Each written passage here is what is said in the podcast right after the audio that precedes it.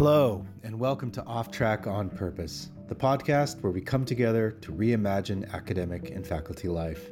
I'm your co host, Britt Yamamoto, and along with Maya Fisher, I want to thank you for joining us. We're here to have heart centered conversations with people who have experienced and successfully endured advanced academic training and gone on to have a meaningful social impact through their creative pursuits and practical actions. Today's guest embodies all of these things. Dr. Omi Osun Joniel Jones is an artist scholar and professor emeritus in the African and African Diaspora Studies Department at the University of Texas at Austin. Her scholarship focuses on performance ethnography, theatrical jazz, Yoruba based aesthetics, black feminisms, and activist theater. As the founder of the Austin Project, a collective of women of color artists, scholars, activists, and allies who use art for reimagining society, and the creator of Sista Docta, critique of the Academy, and just being an overall generous spirit. Omi is what happens when Britt and Maya make a wish upon a star for the perfect guest. Please enjoy our conversation. So, we like to kick off each of our podcasts with a section we call Curiosities. And this is where we just talk about the questions that we're excited to explore with our guests and things that, from their background that we know of, are just inspiring us to ask the questions. Britt, what are your curiosities for today? There's a few things that are really coming to mind. The first one for me is related to identity and how she's been able to infuse what I feel is her exploration of her own identity with creativity and teaching and expression and performance. And for myself, those are things that I've been very curious about in, in recent work and creative acts. I like that idea about identity. And what interests me is with all of the background and training that we have from the academy, what does that mean? How does she identify herself? Does she think of herself as a practicing academic or as something else? I'm also really interested in her story and what mm-hmm. brought her to create a life which seems to be led by creativity in, in an academic space. Very inspiring to see the reach of the work all around the world. And also, what I sense is very much a focus on solidarity building across culture. So I'm very interested to explore that. Yeah, the international and global scale of her work is really interesting. A lot of people, I think, who are trained in the US don't really do a lot of global work. So it's always interesting to me how people, particularly in creative fields, can leverage their expertise in a global way. And I'm interested in some of the projects that she's working on around equity and how that shapes uh, the work that she presents and shares with different communities. I'm just so interested to hear what her vision is of the possibility for the Academy mm. and how it might look a generation from now, and particularly mm-hmm. with the new generation of scholars who perhaps don't shy away from being public intellectuals and being creative and how she sees herself in the arc of that transformation, but also how she sees that transformation evolving. Lots of good questions and curiosities. I am really excited to just get the interview started. I just want to thank you, Omi, for taking some time out to spend with Maya and I and to have this conversation. Oh, I'm really thrilled. Thanks for inviting me.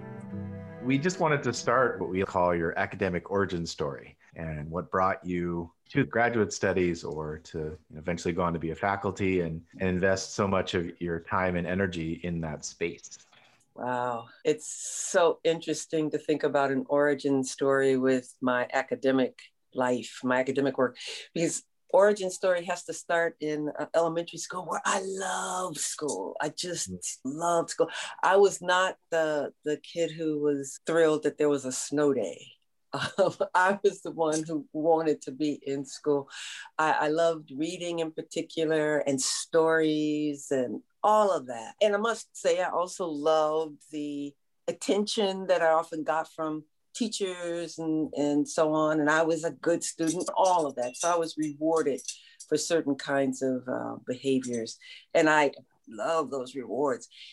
I, I moved through later parts of my academic life without the same degree of loving. I went to a small undergraduate institution in central Illinois, and that love of learning continued there very much so.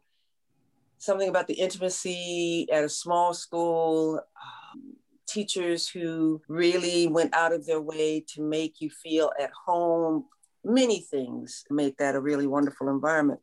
Graduate school, on the other hand, was a, a very different experience. It, it didn't seem to be anymore about loving learning. There was a deep competitiveness in the classrooms amongst the students. There was a, a fear amongst the students and not knowing how to relate to the professors. And so there was a lot going on in graduate school that did not reinforce my excitement about reading, literature, learning new ideas, and all of that. So it seems a little curious that I then end up as a professor. I didn't really have a, a clue about what that really meant. Of course, I, I'd gone to graduate school when I started as a professor.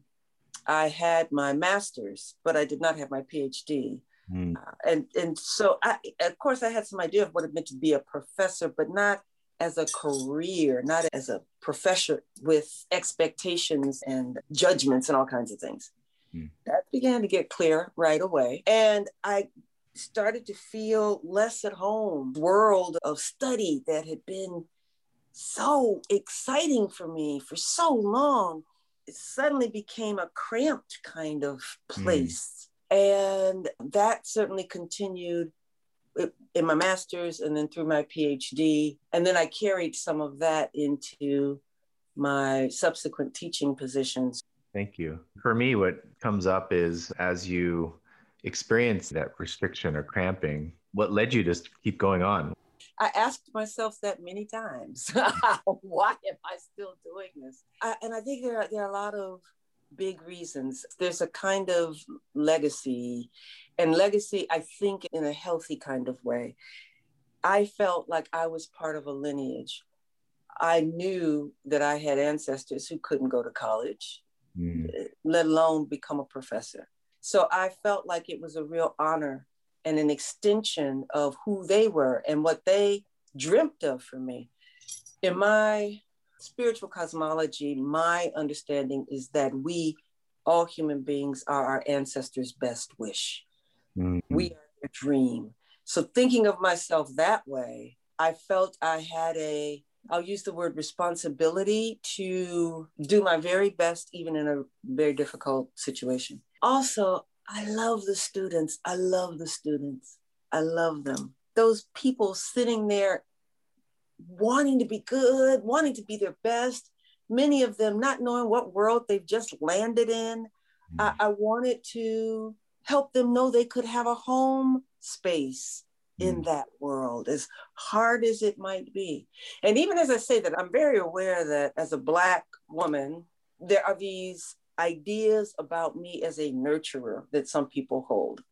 And there are mm-hmm. a lot of Black women professors who want to make it clear to their students that they are not their mother, that they mm. are their professor and all of the respect that goes with that title should be given to them. I'm really aware of that and I've had to balance that knowledge that some of my students may be seeing me inappropriately as a mother figure.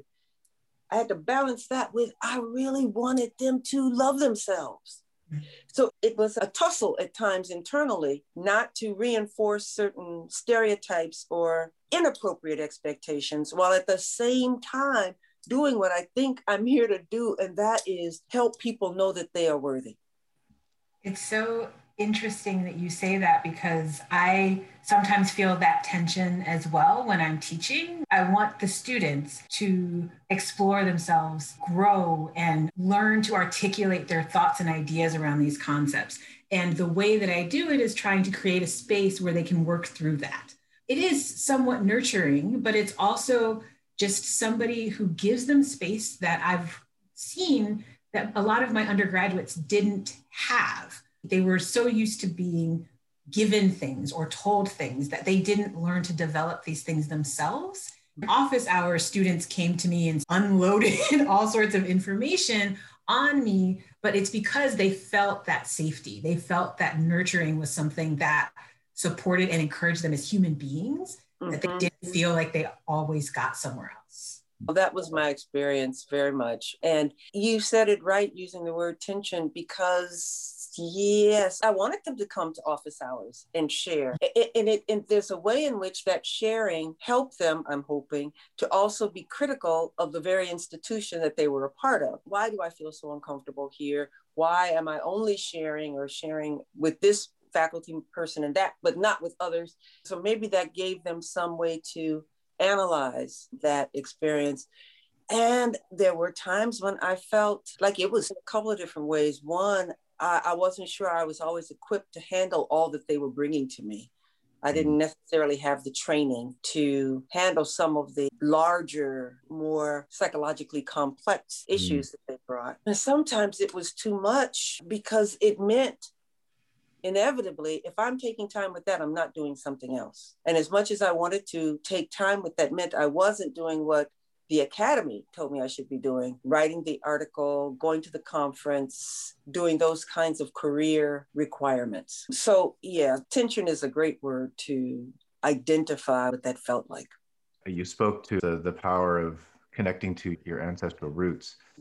When you were in graduate school, did you have much, if any, of that actual contextual support of either faculty or the grad students? Where did you derive your strength from with those around you? I taught at Howard, and it was at Howard that I began my dissertation. So when I was at Howard, I was not on, in a tenure track position or any of that. It was really important to be in Washington, D.C., and to be at Howard in these predominantly Black spaces because my dissertation was looking at Yoruba cosmology and Yoruba aesthetics to see how African American theater artists might draw from that as a, a series of grounded strategies for creating our work, African American work. I don't know that I would have had the clarity, the and clarity is even too sharp a word, but I was in a world where Black simply was. So mm. it, it felt in some ways almost inevitable or obvious that mm. I would pursue a dissertation that took me deep into an idea or several ideas of Blackness. I don't know that I would have gone in that direction if I were somewhere else. If I had been, if I had stayed at the University of Maryland, for example, I'm not sure that I would have done that work. There's something really powerful about a, a thing being and is rather than something that has to be defended. I didn't have to defend anything in the environment of Howard.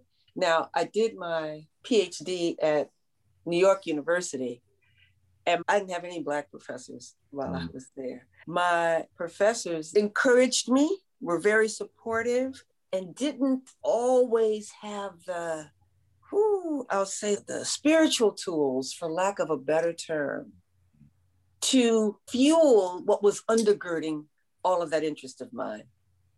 They were excellent in helping me to think of a handful of other scholars I might look at, some other approaches, even though the approaches that they were offering were pretty, what I'm going to call standard approaches, rather than the, the really spiritual ones I was hoping to get at in that dissertation. So they did a, a, great job preparing me for the career I would eventually have even though there was no direct support around the sort of juice of the dissertation. And I did all that dancing. I'm not even sure if I answered the question, but it was a dance.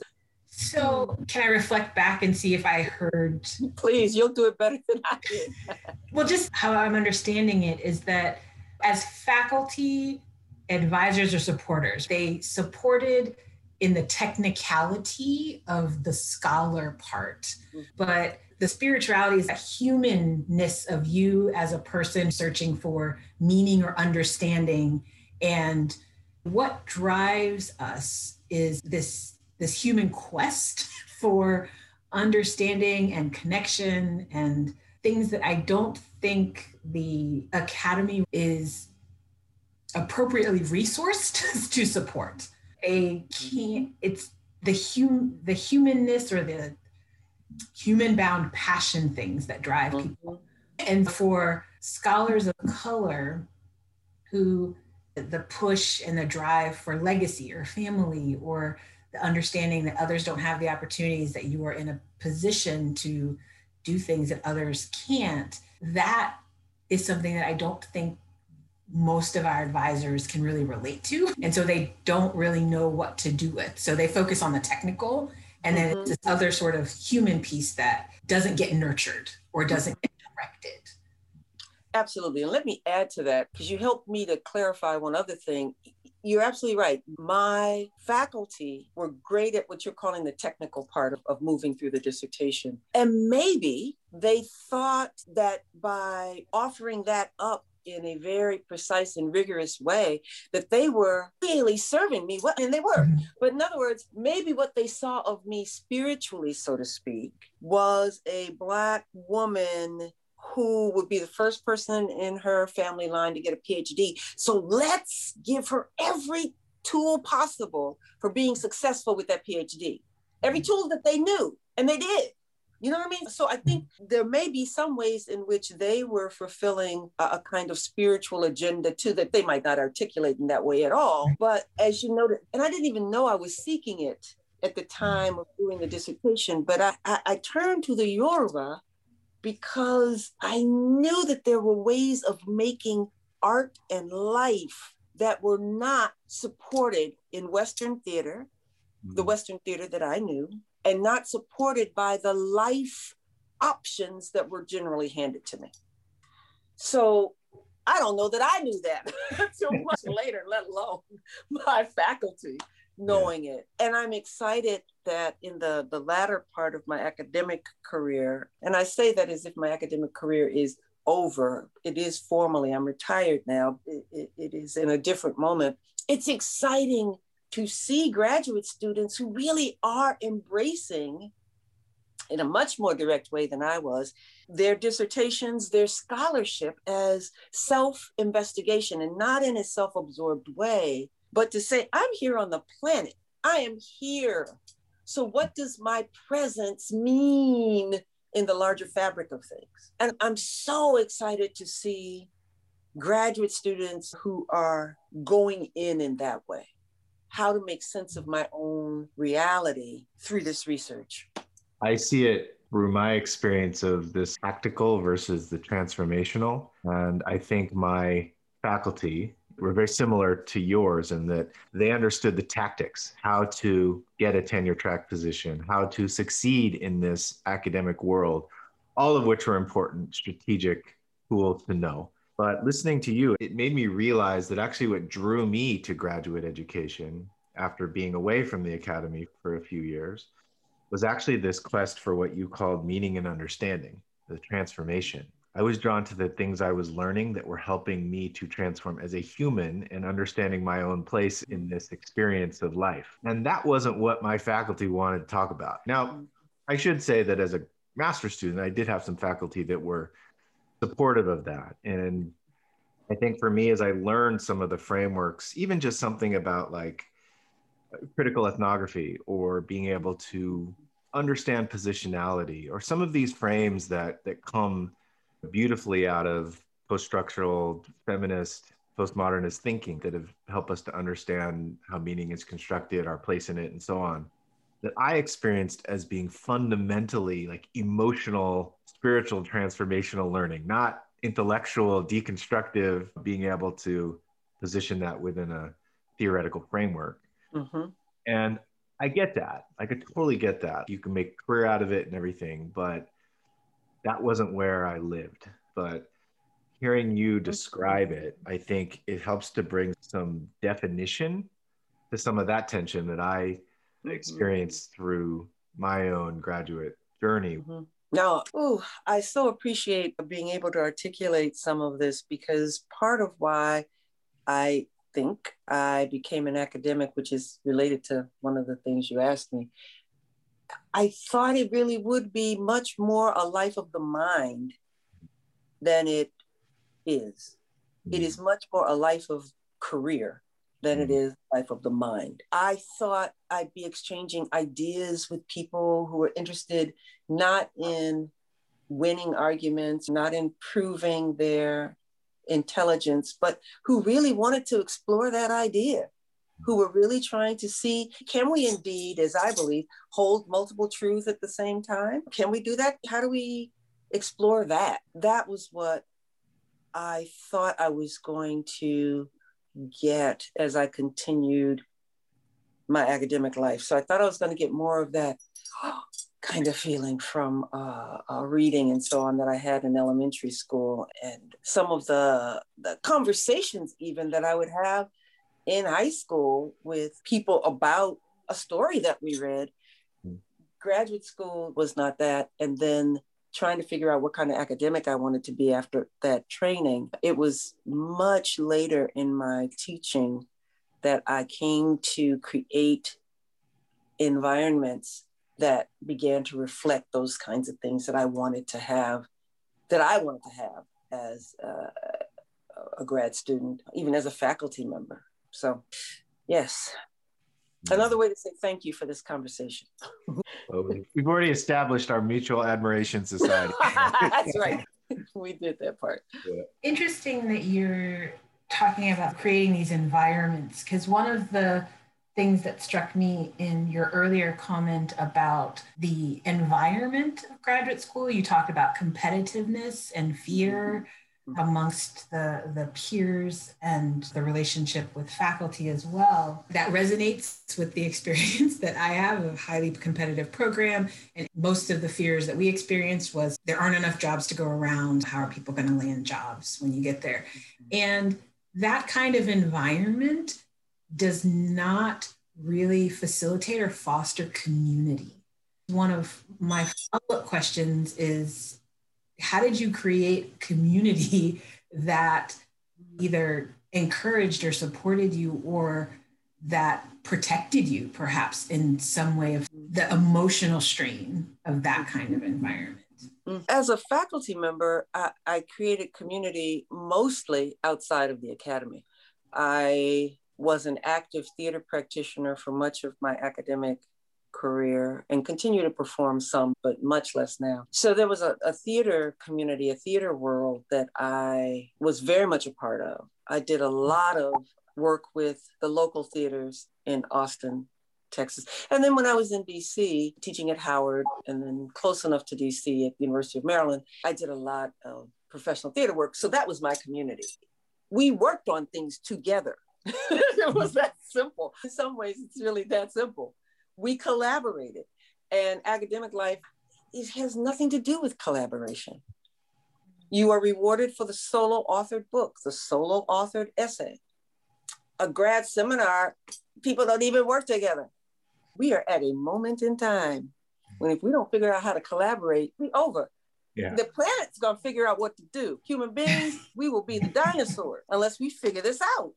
But we don't provide any training. At the highest level of education, we provide virtually no training in how to work with people.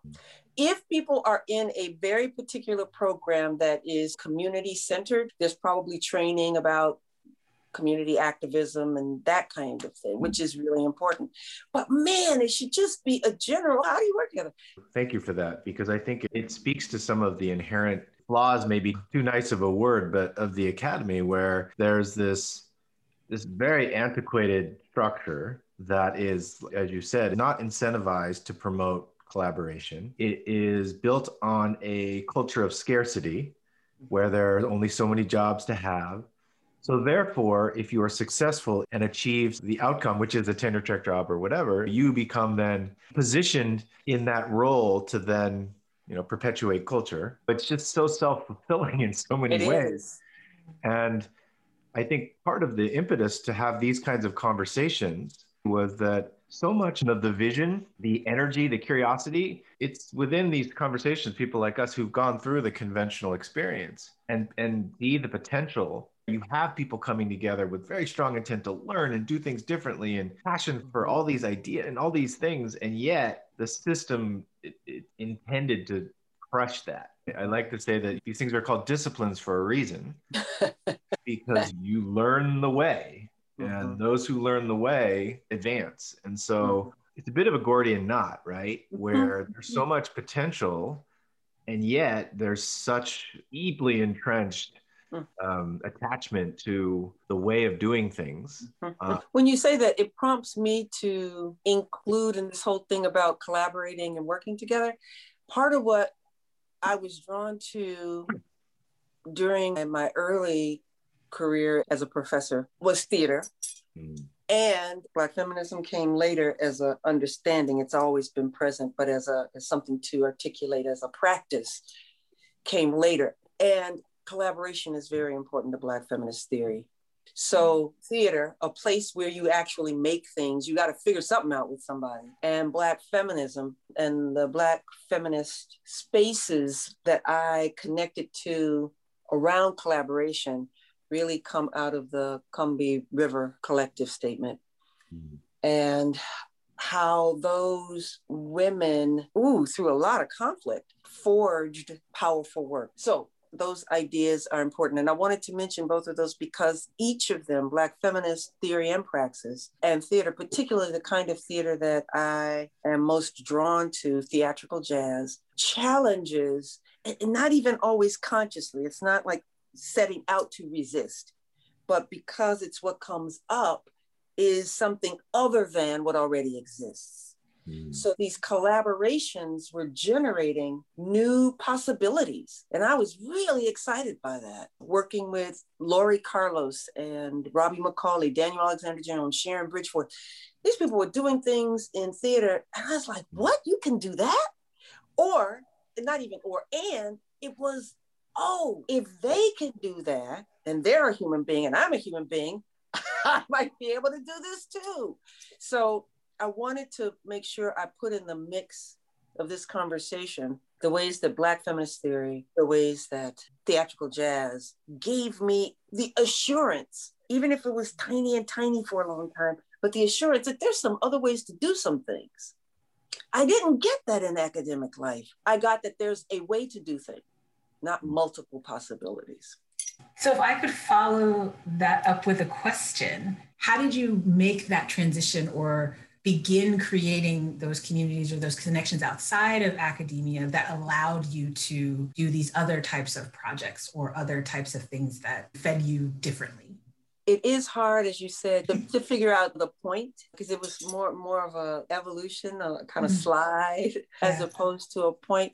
There were a couple of things that I think were useful in encouraging me to trust that there are other ways of doing things. And I must say this too: this conversation is helping to articulate a lot of this if you don't say some things out loud or write them down or dance them or blow them into a saxophone, you don't know this conversation is helping me to even get sharper on some of the things that I live my life. And it's like, oh, yeah, that's a choice.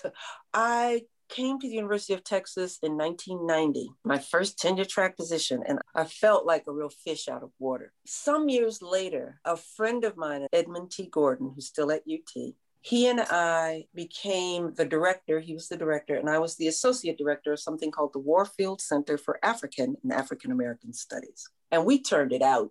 We said, okay, we're to go for broke. Every vision we got, this is our shot. And we did many things, and it was enormous fun, and it was incredibly difficult. And there were nights of crying. I was so tired, just drained from the effort. And it was amazing. That was important. First of all, you could be real subversive in institutions.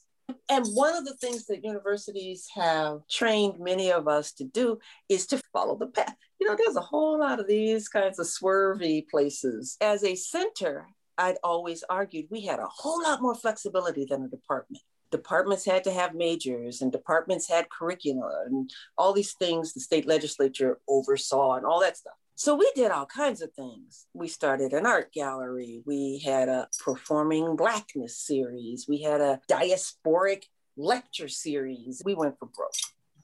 So that experience helped me to know, oh, a whole lot is doable. If you dream and are willing to put in the work with the understanding that exhaustion is never a strategy. exhaustion should never be the way. But that was important. I think that kind of gets at your your question, Maya. Note too, it was working with somebody and lots of other people. It was not just me and Ted. It was a lot of other people who were in there and have been doing all kinds of things when you go into meetings in those paneled walled offices and so on, working out between us who's going to make which argument and all of this, I, there was a lot of collaboration and a lot of people conspiring together to make something different, to do something new that was exciting. Clearly, And you see my energy level just went up. For listeners who can't see us, the level of enthusiasm and all of the additional parts of your body that were involved in the telling of that clearly it's something that is joyful for you. Yes. yes. You, the memories bring you joy and excitement, and they're good memories. And we can't always say that about things affiliated with our educations as graduate students. And it is, it's energizing. I, I also don't want to mislead myself or others. It was hard and we tussled as faculty we tussled with each other sometimes in not very generous and kind ways so i don't want to paint a picture that eh, it was only the joy but there was a lot of joy a lot of joy i think that's a great story for this podcast because it happened within an academic structure. Mm-hmm. You were able to marshal the support and the connection underneath and find your niche in the, the overarching academic framework. I think there's so many of those, especially within large state institutions, our, R1 institutions that have all these places to, to find opportunity. but that requires an entrepreneurial spirit, that requires some creativity, that requires the will to do it, and finding others who can help to guide you and say, hey, actually, there are all kinds of ways to find opportunity to advance your ideas in the academy that don't involve a tenure track position. I think many people, so called junior faculty, when they enter a tenure track position, don't even realize what they could do, even as junior junior faculty, what they could really do differently that might be more in alignment with their spirits, their hearts, how they envision the world. Was there a turning point where you fully occupied that tension between the fear and the confidence to take action?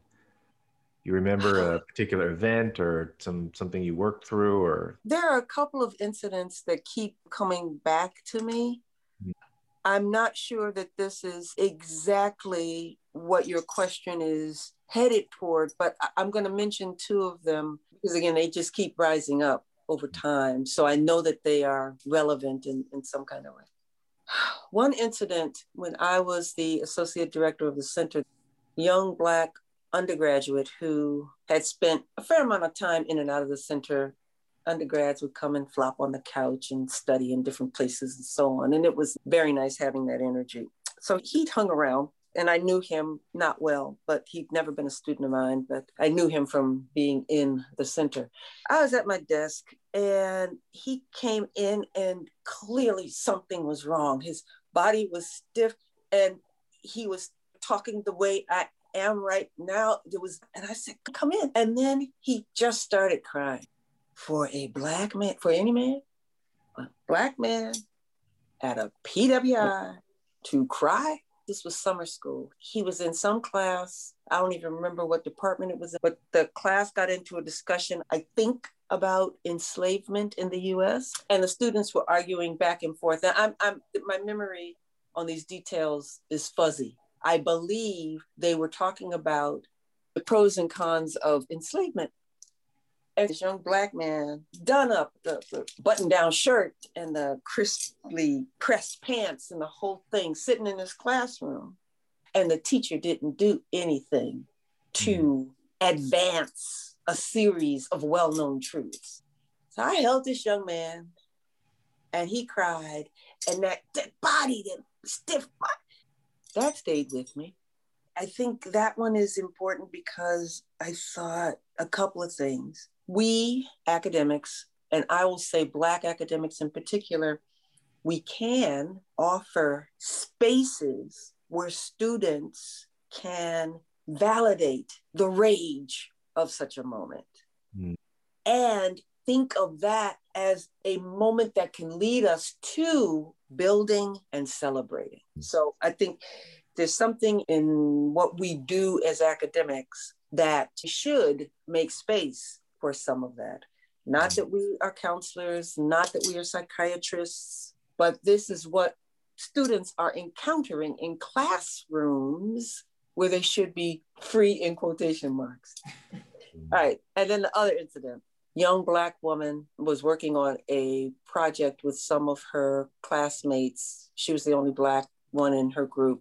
They were sitting in a hallway working on this project because I guess they had spread out across the building to work on the project. A non Black professor came out of his classroom and basically called her a bee and told her to shut up. She's making too much noise. Long story short, I worked with her to prepare her grievance. And the upshot of all of that was that the university acknowledged that the professor had done something wrong, but that it wasn't racist. Her friends wrote affidavits to say he singled her out. He talked to her. He didn't address the group, all of that, but that it wasn't racist. On a technicality, mm. I'll say this this way there is such an investment in whiteness and in institutions that people will invest in those things on a technicality. So if I had said sexist, if I had argued that what he did was a sexist thing, maybe then because it was the B word. Had he used the N word, maybe then they would have was. You see what I'm saying? It was, it, and those two things, and you could. I'm animated now in a different way. They broke my heart. Mm-hmm. Those two things broke my heart and I, am recognizing part of the heartbreak was that I couldn't protect either of those people. Mm. Here I was, professor. Hey, got my degree, making my salary. I get my summers off and my retirement plan. And none of that protected either of them from what was clearly an assault on who they were. And the institution didn't stand up for them.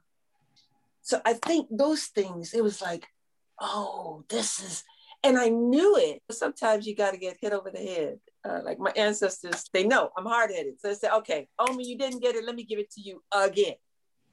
So those two things really broke my heart. And as with so many things, I think it will be Black folk gonna have to figure out how to take care of Black folk if we want to be in these institutions and have less damage done to our spirits.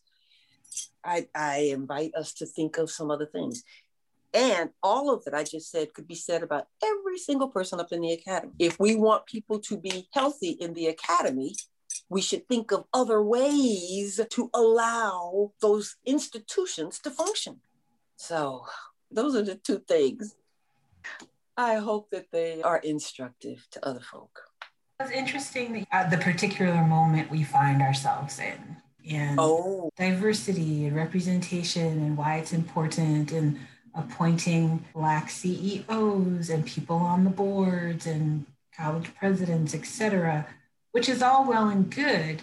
But as your story illustrates, simply having people in the institutions is not enough Mm-mm. because it's the practices of the institutions, it's the non people of color that create situations or speak in particular ways or act or don't act in ways, as you said, that advance certain ideas in a more coherent or logical manner. And that perfectly illustrates why tokenistic representation is not helpful. Institutions as a whole whole need to think about their processes and their procedures and how they Absolutely. operate themselves in order to create environments where people's selves are not assaulted as mm-hmm. human beings. What's joyous for me about this conversation is that the two of you often take something that I've said and find a nuance in it that wasn't my intention, but makes perfect sense and, and, and my this is an example because I think what you just did, yes, yes, to everything you just said. And what I was thinking of when I was trying to work that analogy between what I'm calling the technicality with the young woman and what's going on in the United States US government, people know what happened on January 6th. Mm. People know what happened. I have listened to enough of the commentaries now to know that many of those persons are not going to be charged at the highest level, in part because somebody found something in the Constitution to protect white people, is mm. what that means. Mm. That's what that means. And we all know if those persons had looked different, nobody would have hunted the Constitution to figure out, oh, because this is domestic terrorism, we don't really have laws in the books. Nobody would have cared. It's like this man, somebody, provost, found this way to get out of the mm-hmm. maximum penalty for that professor. Just as whatever happens to all of those insurrectionists, and only probably an eighth of them, if that many, will get any kind of anything, they are still not going to get what would have been the maximum penalty if they had looked any different. I'm like, wow, this is when you get your bags back for Ghana. it's interesting because the way in which America operates is driven so much by our history and the way it was shaped and all of these other things. And one of the things that interested me about your story too is this global lens. You had talked about these other communities of women who used performance in a different way, or these other communities that try to illustrate or message or express themselves in different ways than traditional American theater the fact that they are from the African continent and or diaspora is also interesting because mainstream academia, mainstream America don't really think mm. of those places as having anything to benefit to broad cultural depth or progress or advancement. And so it was really interesting when we were reading your bio when we first talked to find somebody else who had a global lens to the ways in which they work mm-hmm. that also was able to see different models and mechanisms for doing things that were worth sharing. Mm-hmm. And that I don't think is something that I would say in my field for sociology, like global or international, it's not really a thing because right, right. the American version is the one that is upheld. And to find somebody who is doing work in a global sense too, or using comparative or global mechanisms or models to be able to contribute and advance scholarship and work here is mm-hmm. really fascinating. So that was something that also I was curious about. wow. Wow. Well, I, I love the way you frame that because I am only beginning to look at my work as more global. You know, it's really interesting when you are a quote unquote researcher there is a way that we are sometimes encouraged, not with critical ethnography, but other approaches where we're encouraged to stand at a distance from the research. Mm-hmm. And it's fairly recently, like the last 10, 15 years, that I've begun to really understand how my ideas about performance, my ideas about life have been shaped by extended periods in Nigeria, evolving relationships in Ghana, evolving relationships in Brazil, that all of those things have come to bear. When Trump was elected president, I was thinking, oh, I need to talk to my friends who've been working with dictators for a long time. They know some things. How are they navigating? How are they thriving with dictators in place? So I'm trying to embrace more of my relationships throughout the diaspora so that I can learn more and understand I'm working to release myself from US arrogance. Everybody's supposed to have a house and everybody's supposed to have a car and everybody's supposed to get a college degree. I'm trying to release myself from unconscious expectations and my relationships outside of the US help to do that. They're vital for me. I was trained as a geographer and one of the things I enjoyed the most about my training was that geographers relatively early on to other disciplines had to confront colonialism and had to uh-huh. work through that because the discipline mm. itself was sort of hand in glove with conquest and imperialism and uh-huh. colonization. So as a result, you find a longer tail of critical analysis of what harm geographers have wrought on the world as being enablers of the imperial project. For me, the global piece has been so important in even just situating the sort of the recent moment in American context of supremacy and very outward forms of oppression and how those are experienced, and then seeing how they're similar and different in other people. Mm-hmm. Wow. I, I want to come back to those two stories that you shared because even though you qualified it as being maybe not clear, I think there's something in that telling and in that sharing that I can connect to what you've said and what you've shared as something similar to either something that I've experienced or others around me have. That, like you said, you've got to get the words out, you've got to play that tune and hear how it sounds, but also how it lands on others. As a result of that, begin to create something together. Yeah. This podcast is part of that, right? Trying to figure out how to create new possibilities, doing it together. The fact that the two of you are doing this together, it's not a solo venture. That's really important. So, yeah, you are modeling it. And indeed, I think that was one of thinking spiritually that the universe set it up, my ancestors set it up. I was supposed to be there for those folk, help them move through a difficult time. How do you think you might describe your relationship to the Academy? Wow. I tell you what's hard. I'm still trying to figure it out. For a while, I'd gotten comfortable, even with retirement, of saying I am an academic, mm-hmm. which was a way to acknowledge that I have certain sensibilities, this certain ways of doing that I think of as academic that feel like my. I have more recently thought, oh, to name myself that way is too much of a box. And so I've been toying with other kinds of namings. I I redid my CV because now it's okay. How do I present myself to the world? Do you put your academic training first and then all your publications? How do you order all of that? I'm having a hard time because I don't know. There's a way that I, I love school. Let me say that I love it. I love it. I love learning and excitement and light bulbs going off. And it's part of being human. It's how we grow. It's how we connect with other people. Now, what do I do with that when I line it up against some really hard and damaging practices in mm-hmm. academic institutions. So I, I, I, don't know. I'm excited that I know that there are people who are now creating their own sort of academic institutions. There is something called the Black Feminist Film School that Julia R. Wallace has started through Mobile Homecoming. And I know that there are lots of others of such examples. Those things are very exciting to me. I don't know if the academy as an institution is going to be a place where black freedom can happen? I don't know. I don't know. As long as there are black faculty and there are black students who are enrolling in institutions i want to do what i can to encourage them encourage myself to ooh, stretch those institutions be subversive within those institutions to create healthier places for everybody I don't know how I would describe that in terms of a relationship. Every relationship, right? It's complicated. That's right.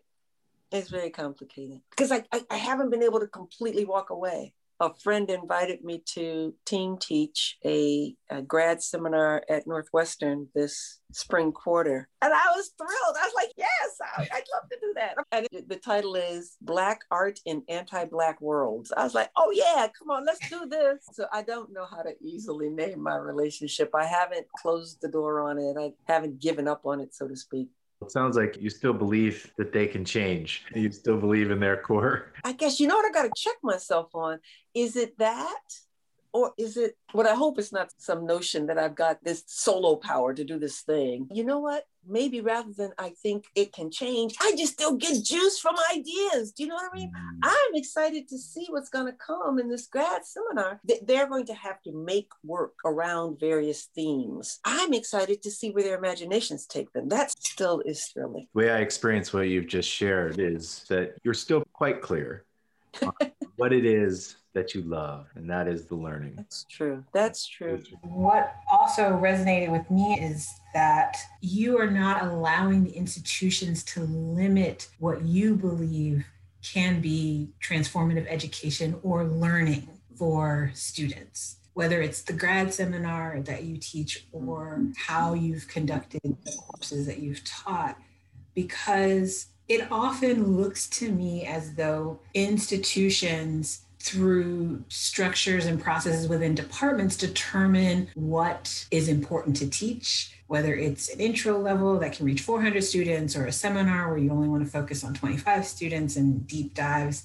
Within those topics faculty have some wiggle room in how they convey that learning. Perhaps the change is not exclusively in what is being taught, but how we teach and make that relevant to students, as you said, in a way that is positive for everybody and also informative and transformative and connecting with people. Maybe that's the opportunity and the place for change or just pushback against the traditional academic thing.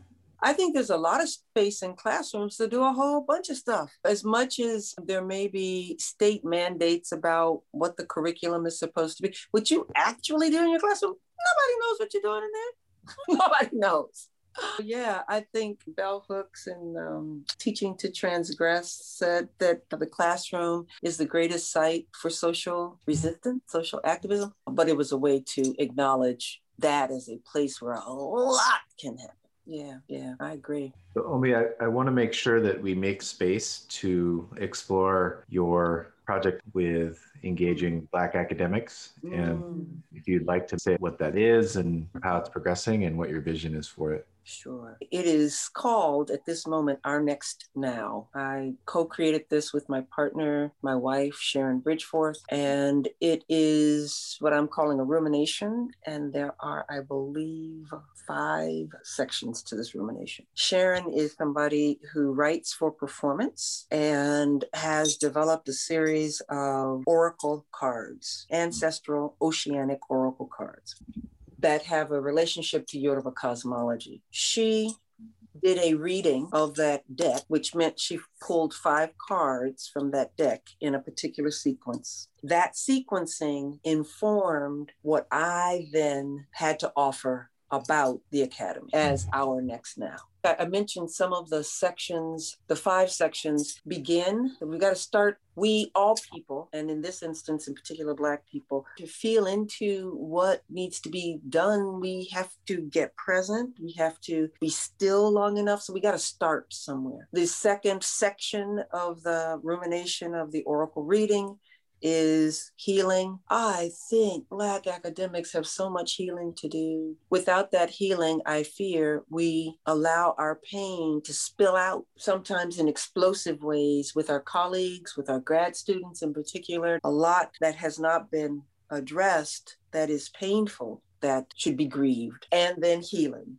so those two go hand in hand. I then offer as a third, following the sequencing of Sharon's reading, building, making community, collaborating. I think that this is very important part of healing actually is doing with others, working with others. And Black academics, perhaps of necessity, we spend a lot of time in our classrooms rehearsing Black pain as somebody who taught performance, to talk about Black performance, and if, I want to do the history of that in the United States, uh, there's got to be some conversation around resistance. There's got to be some discussion of productions that never got mounted because the artist said that they weren't going to be in segregated locations. So there's some reference to Black pain that gets rehearsed over and over again, I think, in our classrooms. And that can leave faculty and students full of the pain, those stories, the stories I told earlier, they are in our muscles. So celebration gives us new muscle memories literally dancing, singing, writing, parades, costuming, all those things, floral design, making a garden, all those things are physical activities mm. that give us new muscle memories about being human in general and being Black particularly. So that's the thing. And I say something, I reference the one story about the young woman being called out of her name. I need to include the story about the young man. Again, if, if it keeps rising up, it's I'm supposed to do something with it. And that's what I'll do. My hope with all of this is that people will feel inspired to do some really creative, perhaps outlandish things in those classrooms. Close that mm. door and create the world that makes you excited. And what would that be? And I feel sure students, they will be beating the door down to get into those classes. Students are hungry for something that says, I'm an individual. Yes, I want to be in collective, but I'm an individual. And my story matters. My meanness matters. That's what I'm working on. Small little side project. You know, I thought I didn't know, but it, it's much bigger than I realized. I think it is a book. I think what I want to do I think I need something bigger. And book is a is is a, I wish I had another word, but it's a it's something else than a, something that will appear in an academic publication. It's something else. That might be a lovely high note to dismount on, especially with the inspirational visioning and particularly the need for that type of a praxis within mm-hmm. so many communities, whether they be academic or otherwise. I want to thank you, Omi, Oh, conversation. It's been you. oh, it's just been It's been one of those elevating conversations that I think will be with me for a long time as yeah, things continue to sprout. There were several moments where I felt like I needed a moment or two. the absorption rate wasn't keeping up with the pace of the conversation. I really appreciate it. I echo Britt's sentiments. I haven't been writing in my notebook for a while, but I was taking copious notes. there were just a lot of things that resonated for me personally, but also things that outside of the academy, I was able to connect with in terms of skill sets and ideas and motivations as well. And I don't think I'm alone in that. So I'm excited for others to be able to hear and make those connections as well. And so I thank you for your openness and the energy has really also been great it is such a precious opportunity to articulate, do you know? So, so many of those things I've never said out loud before, those things that I said. Some of them I've said before, but in different kinds of ways. So it was such a growth process for me to stand inside of those ideas in this way. I just want to thank you again for the work you're doing individually, like out in the world, but then also for this because it's affirming that some of the things that I feel uh, I should pursue, and you gave me the space to articulate some things more clearly. Thank you both so much. What a great thing you're doing. This is such a great thing. This is really important. I'm excited to see how it evolves. Yeah, yeah. Maybe I'll come back. Maybe there's a part two in the future somewhere. You Absolutely. know, a year or so. What what what will have transpired in the world? I would be remiss if I didn't say thank you to Jennifer Lintfer. She put us together. Thank you, thank you, thank you.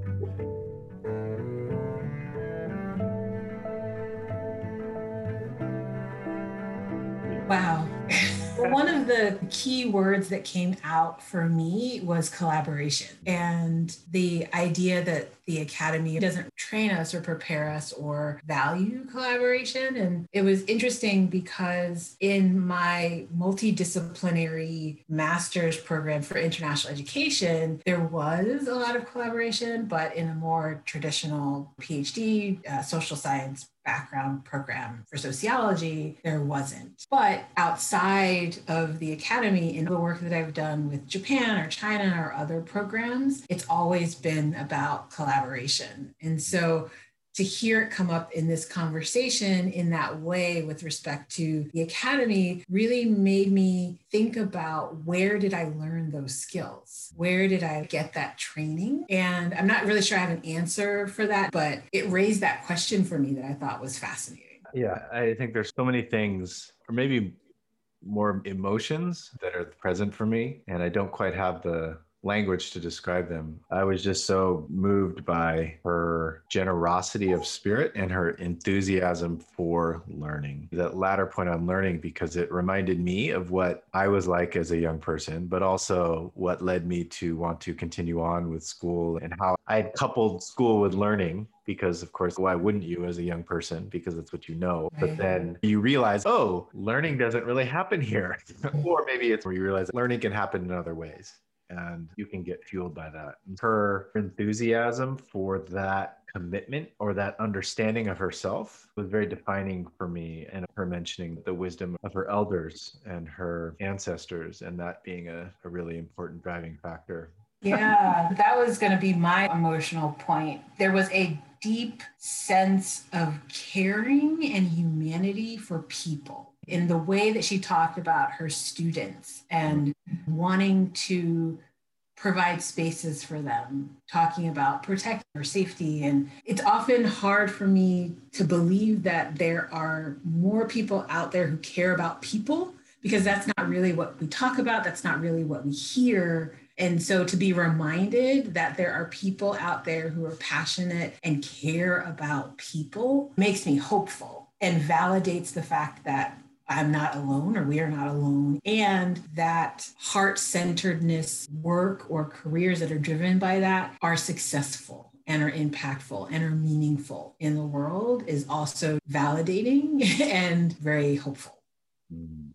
The first story she told about the young black man who came into her office and broke down of course, it was very moving. And the image that came to mind was that representing a larger place in the world of Mm. her and that grounded inspiration of being able to create a space to hold the trauma of others and then to help facilitating some healing. And she went on later to describe the parts of her rumination on the next now. But connected to that, the aspect of building community celebration isn't just to acknowledge, but actually it's to transform and it's to step into that next now.